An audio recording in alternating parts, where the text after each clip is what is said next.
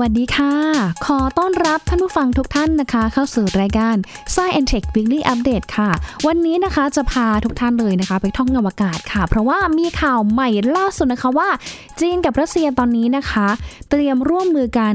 สร้างสถานีอวกาศบนดวงจันทร์ค่ะรวมไปถึงนะคะการค้นพบที่น่าทึ่งบนโลกของเราค่ะ เพราะว่า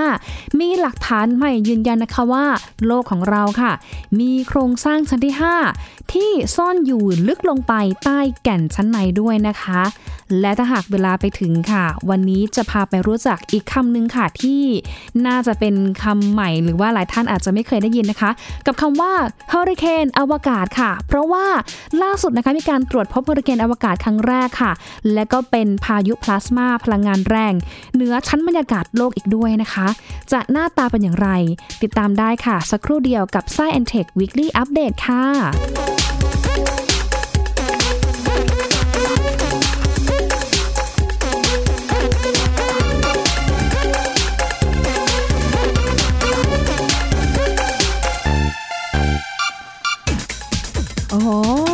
ไม่ได้เจอท่านผู้ฟังมานานแล้วนะคะ คิดถึงกันบ้างหรือเปล่านะคะ เพราะว่า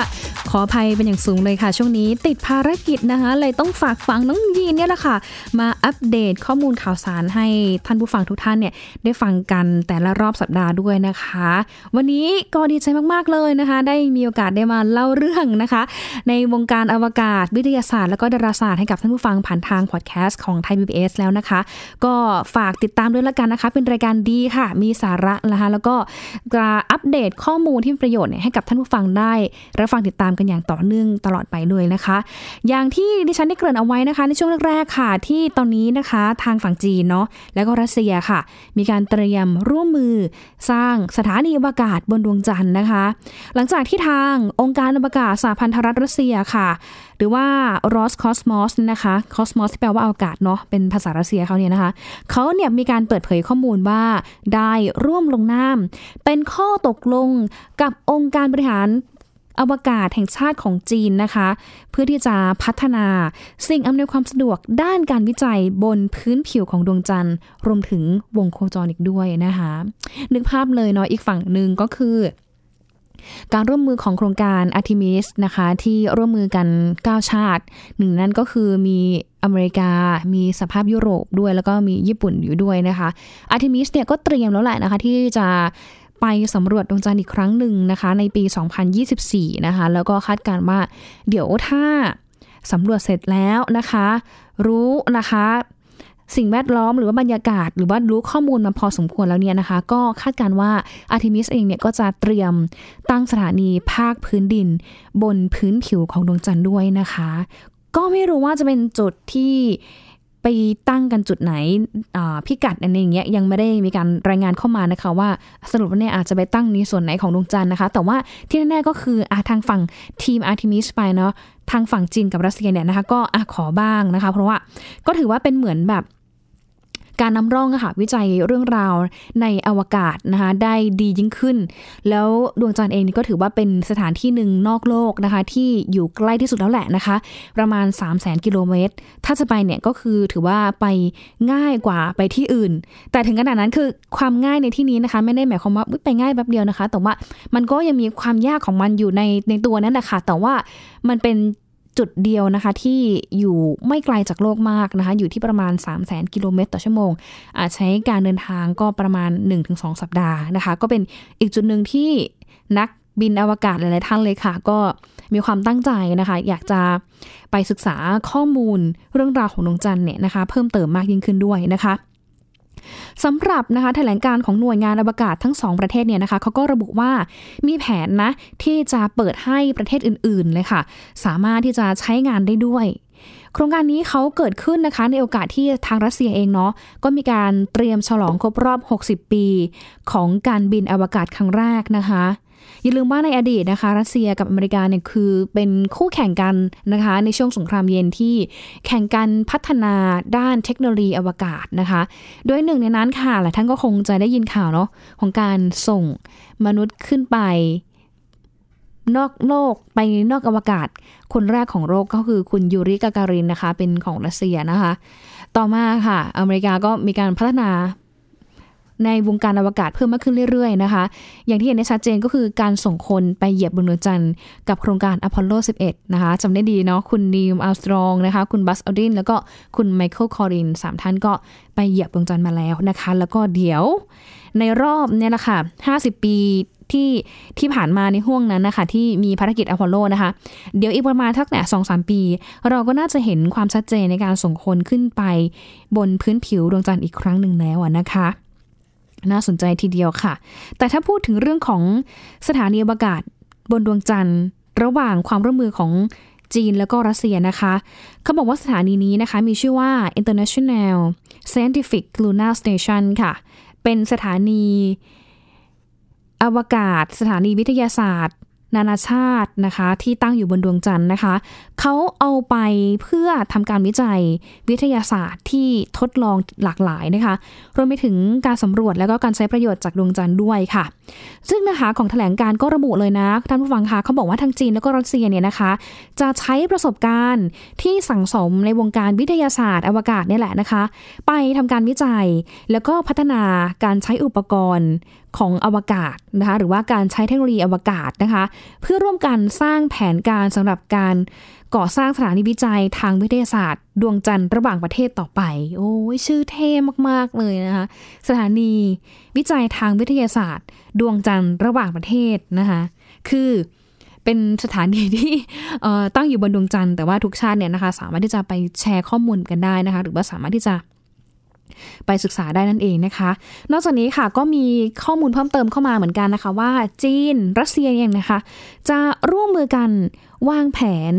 ออกแบบแล้วก็ดำเนินการสร้างสถานีวิจัยด้วยนะคะ อย่างคุณเฉินเลนค่ะ นักวิเคราะห์ที่เชี่ยวชาญโครงการอวกาศของจีนเนี่ยเขาให้สัมภาษณ์กับทางนักข่าวเลยนะ AFP เนี่ยไปสัมภาษณ์เขาค่ะว่าโครงการนี้นะคะมันใหญ่ขนาดไหนมันสำคัญขนาดใหญ่ขนาดไหนนะคะ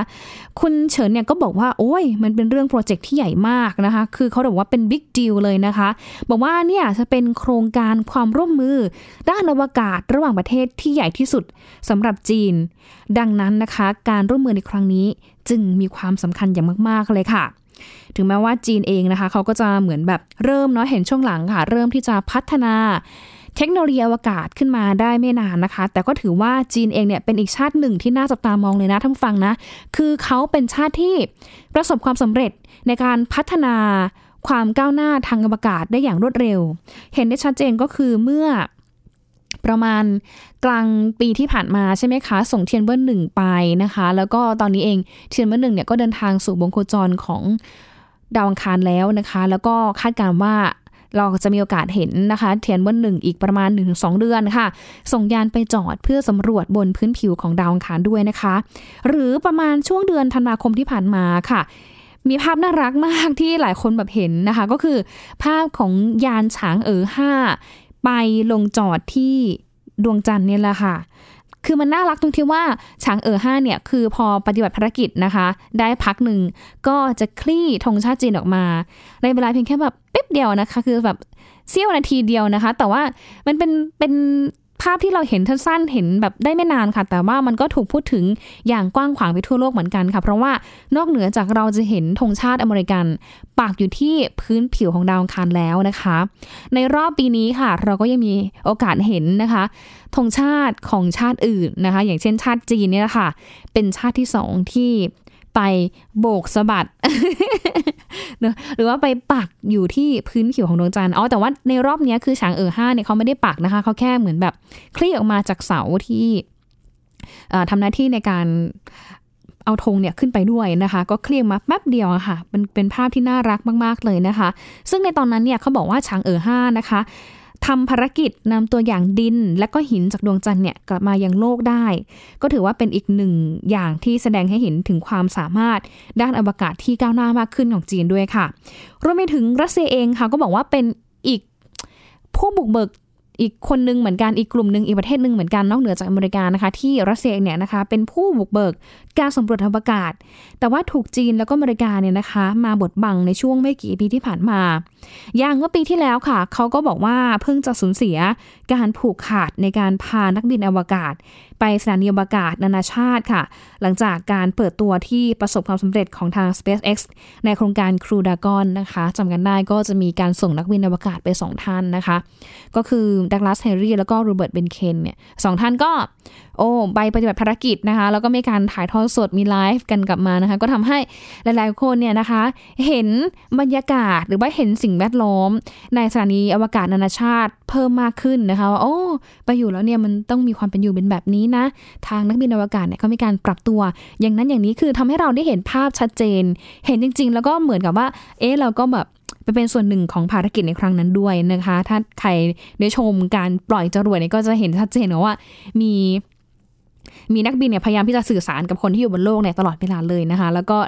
มีอีกภาพหนึ่งที่น่ารักก็คือ เอาตัวน้องเรโนเสาร์อะค่ะนะคะเป็นน่าจะเป็นสินค้าของทาง SpaceX เนี่ยแหละค่ะ เอาไปนั่งข้างๆ กับนักบินอวกาศสองท่านด้วยนะคะ ซึ่งน้องเนี่ยก็ทำหน้าที่เป็นตัววัดความโน้มถ่วงบนโลกอะค่ะ ถ้าเมื่อไหร่ที่ตุ๊กตาไดโนเสาร์เนี่ยนะคะลอยขึ้นมาแล้ว นั่นแสดงว่ายานเองเนี่ยเลย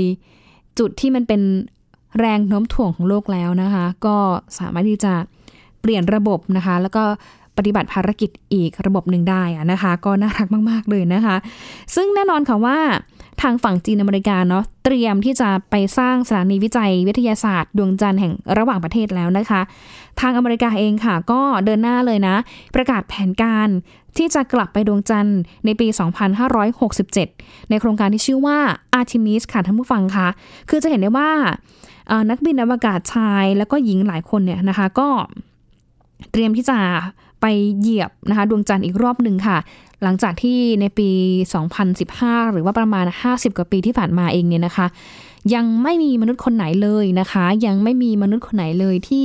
กลับไปเหยียบดวงจันทร์ได้อีกครั้งหนึ่งค่ะ ต้องติดตามดูกันนะคะว่าอาร์เทมิสเองเนี่ยจะมีความชัดเจนหรือว่าจะมีวันที่ระบุชัดเจนหรือเปล่านะคะ ว่าจะส่งใครขึ้นไป และจะส่งไปเดือนไหนช่วงเวลาไหนด้วยนะคะ ถ้าเรามีโอกาสก็อาจจะได้เห็นบรรยากาศการไลฟ์สด การส่งมนุษย์ขึ้นไปเหยียบดวงจันทร์อีกรอบก็เป็นได้ค่ะ เดี๋ยวช่วงนี้นะคะ เราพักกันสักครู่ค่ะ ช่วงหน้านะคะ จะพาไปดูเรื่องราวน่าทึ่งอีกเรื่องหนึ่งของโลกเราค่ะ พบว่า มีแก่นอีกแก่นหนึ่งอะค่ะที่อยู่ในใจกลางใต้พื้นผิวของโลกเราด้วยนะคะ เรื่องราวจะเป็นอย่างไรนะคะ ติดตามได้กับ Science Tech Weekly Update ในช่วงต่อไปกันค่ะ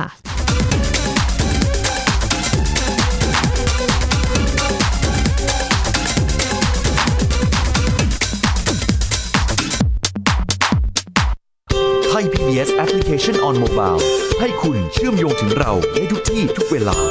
ได้สัมผัสติดตามเราทั้งข่าว รายการ รับชมรายการโทรทัศน์ และฟังรายการวิทยุที่คุณชื่นชอบ สดแบบออนไลน์สตรีมมิ่ง ชมรายการย้อนหลัง ข้อมูลกิจกรรมไทย PBS ร่วมเป็นนักข่าวพลเมือง รายงานข่าวกับเรา และอีกหลากหลายฟังก์ชัน ให้คุณดาวน์โหลดได้ฟรี ทุกระบบปฏิบัติการ ติดตามข้อมูลเพิ่มเติมได้ที่ www.thaipbs.or.th/digitalmedia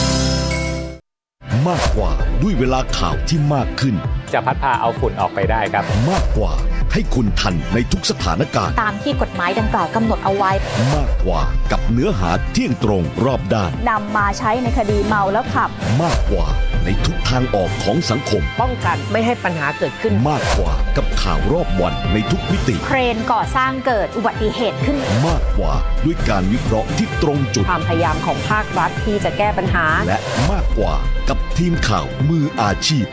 ข่าวไทย PBS ให้คุณได้มากกว่า โรงเรียนเลิกแล้วกลับบ้านพร้อมกับรายการ Kids Hours โดยวัญญาชยโย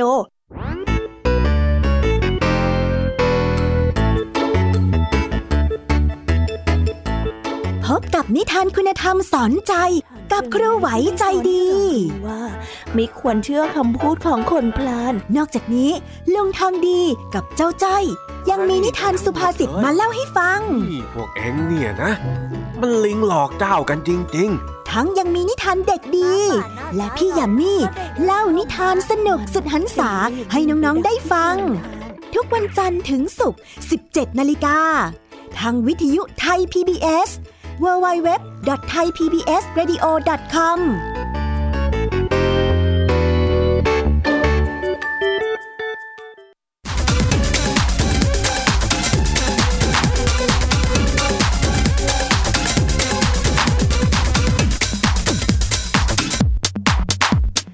ลับเข้าสู่ Science Tech w e e k l y Update ในช่วงที่ 2 กันค่ะ อย่างที่ได้เกริ่นเอาไว้ในช่วงแรกนะคะ จะพาไปรู้จักนะคะหลักฐานใหม่เลย ที่เขาบอกว่าโลกเราค่ะ มีโครงสร้าง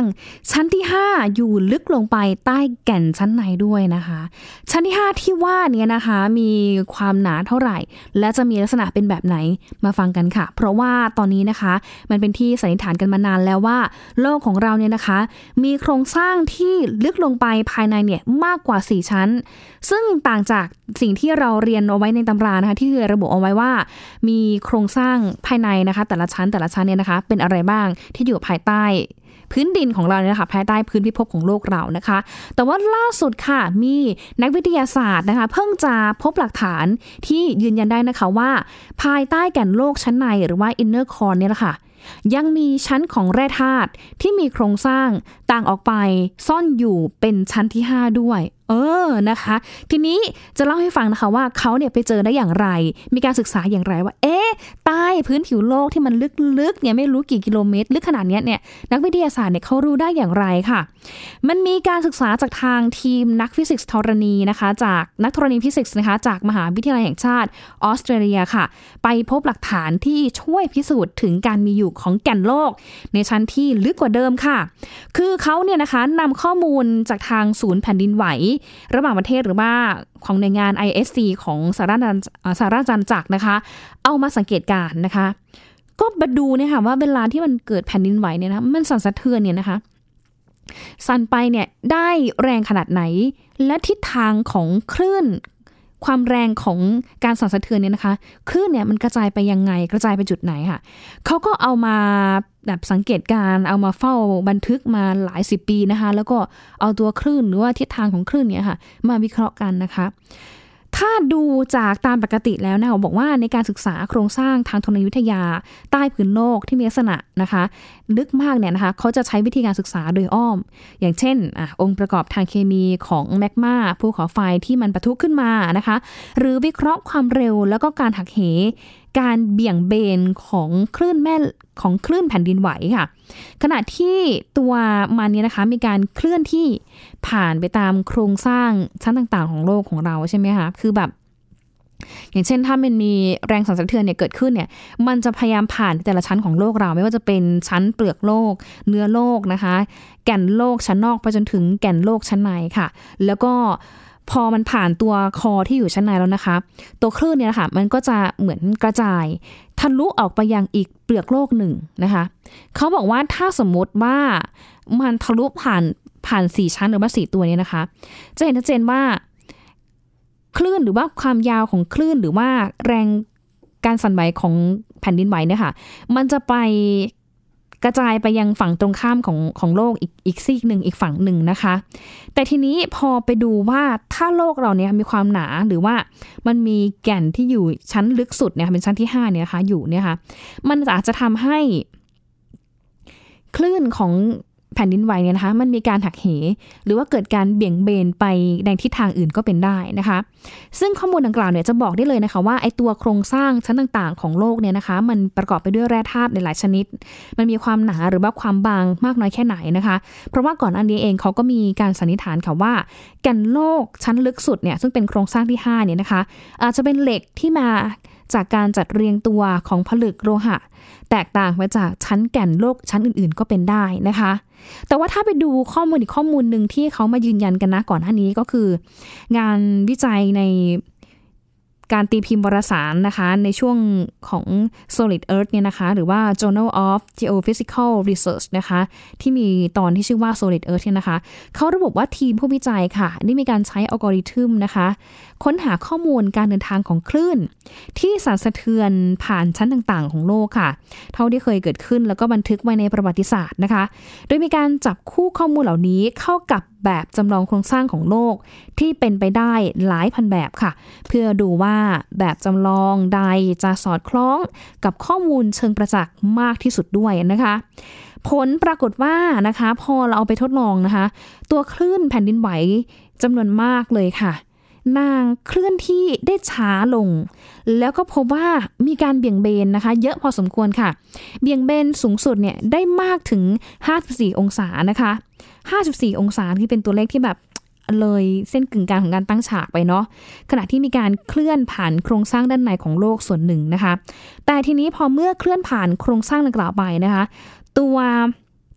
ของคลื่นเองเนี่ยมันจะมีการเคลื่อนตัวได้เร็วเช่นเดิมค่ะ แล้วก็วางตัวขนานกับแนวแกนหมุนของโลกอีกด้วยนะคะ นี่ก็เป็นอีกหนึ่งเรื่องราวที่น่าทึ่งเหมือนกันนะคะว่า มันเป็นไปได้หรือไม่ที่โลกของเราเองนะคะ อาจจะมีแก่นหรือว่าอาจจะมีชั้น อีกชั้นหนึ่งเป็นชั้นที่ 5 ที่มันอยู่ลึกลงไป มากกว่านี้ก็เป็นได้ค่ะ ยังคงต้องรอหาคำตอบกันต่อไปด้วยนะคะ ปิดท้ายวันนี้นะคะมาเตือนกันหน่อยค่ะสำหรับแอป Clubhouse เนาะอุ้ยหลายท่านแบบตอนนี้คือเป็นดาว Clubhouse ไปแล้วนะคะ แล้วก็หันไปเล่น Clubhouse กันเยอะมากขึ้นเลยค่ะ แล้วก็ทำให้ตอนนี้ยอดขายของ iOS เนี่ยก็เพิ่มขึ้นมาด้วยนะคะ ตอนนี้ค่ะ Clubhouse เนี่ยยังไม่ประกาศใช้ในระบบ Android อย่างเป็นทางการนะคะ แต่ว่าอีกด้านหนึ่งเนี่ยก็มี เน็ต หรือว่าในโซเชียลมีเดียเนี่ยมีการแชร์กันเหมือนกันเกี่ยวกับขั้นตอนการโหลดแอป Clubhouse ผ่านทางระบบ Android ค่ะ ดิฉันก็เลยไปสอบถามอาจารย์ปริญญาหอมอเนก ผู้เชี่ยวชาญด้านความปลอดภัยทางเทคโนโลยีนะคะ อาจารย์ก็ออกมาพูดถึงเรื่องของการใช้ Clubhouse ผ่านทาง Android ค่ะว่าจริงๆแล้วเนี่ยใช้ได้หรือเปล่า ใช้แล้วเนี่ยนะคะจะมีความคุ้มได้คุ้มเสียมากแค่ไหน และจะไปละเมิดลิขสิทธิ์ของ Clubhouse หรือไม่ค่ะเพราะว่าตอนนี้เองทางผู้ผลิต แอปนี้ก็ยังไม่มีการประกาศใช้ใน Android อย่างเป็นทางการด้วยค่ะ Clubhouse โซเชียลมีเดียที่มาแรงในไทยในช่วง 1-2 เดือนนี้ เป็นแพลตฟอร์มใหม่พูดคุยผ่านเสียง ไม่มีภาพ ไม่มีข้อความ คุยกันจากหลายหัวข้อทั่วทุกมุมโลกตลอดเวลาค่ะ พูดกันตรงๆก็คือเป็นที่รู้จักในไทย จากกรณีการพูดถึงเรื่องอ่อนไหวทางการเมือง เรื่องดราม่าในวงการต่างๆ แต่ว่าอีกด้านหนึ่งนะคะก็มีหลายวงค่ะ มาแลกเปลี่ยนพูดคุยกันในวงการธุรกิจ การลงทุนในระดับ CEO การสร้างแรงบันดาลใจ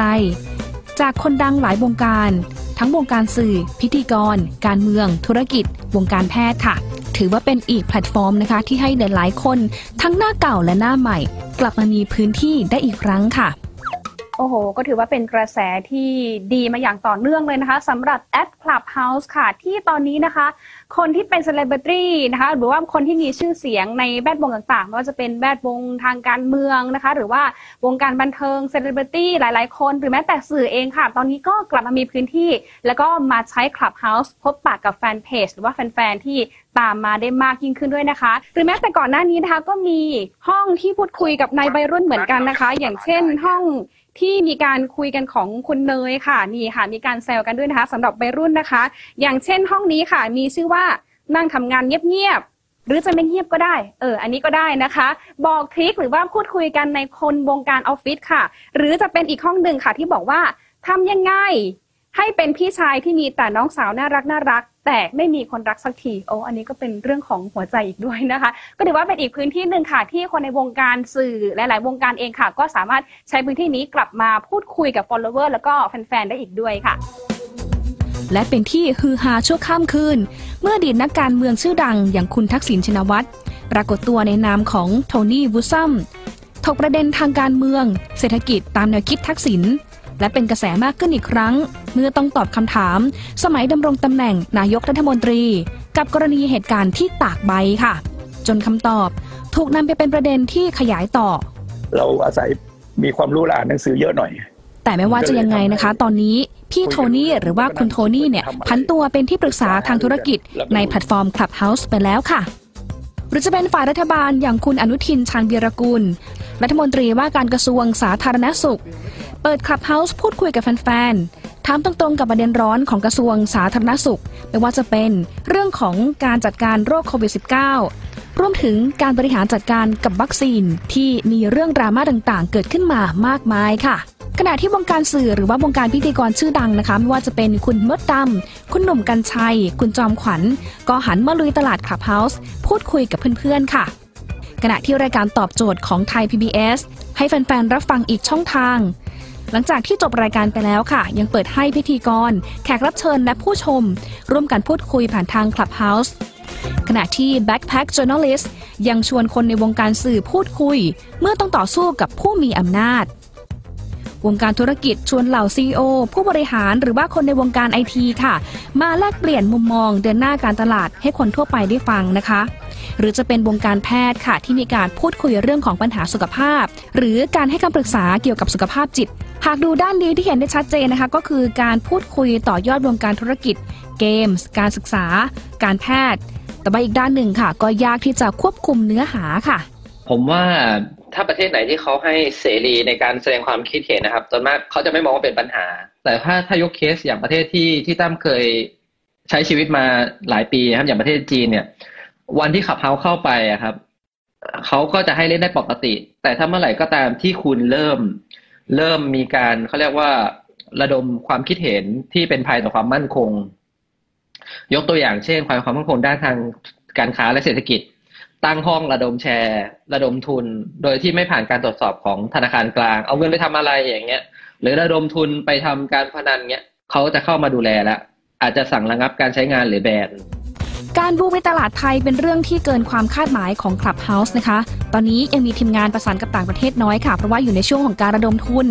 ข้อดีข้อระวังขึ้นกับการใช้งานของคนมากกว่าค่ะ และยังคงเล่นในระบบ iOS เท่านั้นนะคะ แม้ว่าจะไม่สามารถบันทึกหน้าจอได้ค่ะ แต่ว่าอย่าลืมนะคะว่าทุกครั้งที่เราพูดอะไรไป อาจจะมีคนบันทึกนอกระบบได้ค่ะ ทุกครั้งที่ผมเล่นเนี่ยผมจะดูคนที่อยู่ในห้องว่าเขามีสิทธิ์จะอัดเทปเราได้ตลอดเวลา เขาสามารถจะอัดเทปเราได้ตลอดเวลา ผมก็ไม่รู้ว่าเขาจะอัดอัดเมื่อไหร่ คือเราต้องระมัดระวังคำพูดของเรา คือต้องคิดว่า ถ้าเราพูดออกไปเนี่ยคือเขาเขาอัดเทปเราได้เลยไม่ได้อัดที่โปรแกรมนะอัดข้างนอก อืมค่ะ หลังจากเราพูดออกไปแล้วคำพูดเป็นนายเราค่ะก่อนเราพูดเนี่ย เราเป็นนายคำพูดพอเราพูดไปแล้วคำพูดเป็นนายเราค่ะแล้วมันจะเป็นดิจิตอลฟุตพิ้นถูกเก็บไว้ตลอดการสิบปีสิบยี่สิบปีเพราะฉะนั้นจะพูดจะจาอะไรออกมาแต่ละคำเนี่ย ก็ต้องระมัดระวังแอ ปนี้อยู่ระหว่างการระดมทุนแบบเริ่มต้นค่ะ แต่ว่าได้รับความนิยมอย่างกว้างขวาง รวดเร็วเกินคาดหมาย ลามจากอเมริกามาฝั่งเอเชีย ทั้งญี่ปุ่นไทยและอีกหลายประเทศ เอาเข้าจริง ๆนะคะ คนที่พัฒนาแอป Clubhouse ขึ้นมาค่ะ เขาบอกว่าเป็นคุณโรฮานแล้วก็คุณพอลนะคะ เป็นชาวอเมริกัน 2 คนค่ะ แต่ว่ามาดังเพราะว่ามีคุณอีลอนมัสก์นี่แหละค่ะ เอาไปทวิตในทวิตเตอร์ด้วยนะคะก็เลยทำให้หลายคนสนใจว่าเอออีลอนมัสก์เนี่ยจะพูดอะไรใน Clubhouse ก็เลยทำให้มีกระแสโด่งดังขึ้นมาอย่างต่อเนื่องทีเดียวค่ะ โรฮานและพอลชาวอเมริกัน พัฒนาแอปนี้มาตั้งแต่เดือนกุมภาพันธ์ปี 2563 ค่ะ ตั้งมาเป็นฟีเจอร์แบบเสียง Interactive และวิดีโอ Interactive เริ่มเป็นที่รู้จักแรกๆจากคุณอีลอน มัสก์ค่ะ ใช้เป็นพื้นที่พูดคุยกับเพื่อนๆในวงการธุรกิจแบบสบายๆ หรือว่า cozy cozy นะคะ โดยหนึ่งในนั้นค่ะ มีเจ้าของ Clubhouse เนี่ยมาร่วมฟังด้วย จนอีลอน มัสก์เนี่ยนำไปทวิตคำว่า Clubhouse มีคนสนใจมากค่ะ แล้วก็ไปบอกความหมายว่าคำนี้เป็นแอปนั่นเองค่ะแล้วก็มีกระแสตอบรับขึ้นเรื่อยๆนะคะ เมื่อมีเหล่าศิลปิน แรปเปอร์ นักกีฬา นางงามระดับโลก เข้ามาพูดคุยกับเพื่อนๆ ในแพลตฟอร์มนี้หลายๆเรื่องด้วยกันค่ะและช่วงนี้ก็หมดเวลาของ Sci and Tech แล้วนะคะ เจอกันทุกวันจันทร์ถึงวันศุกร์ค่ะ เที่ยงครึ่งถึงบ่ายโมง กับน้องยีนแล้วก็หญิงนะคะ หมดเวลาแล้วค่ะ ต้องลาท่านผู้ฟังทุกท่านไปก่อนนะคะ สวัสดีค่ะ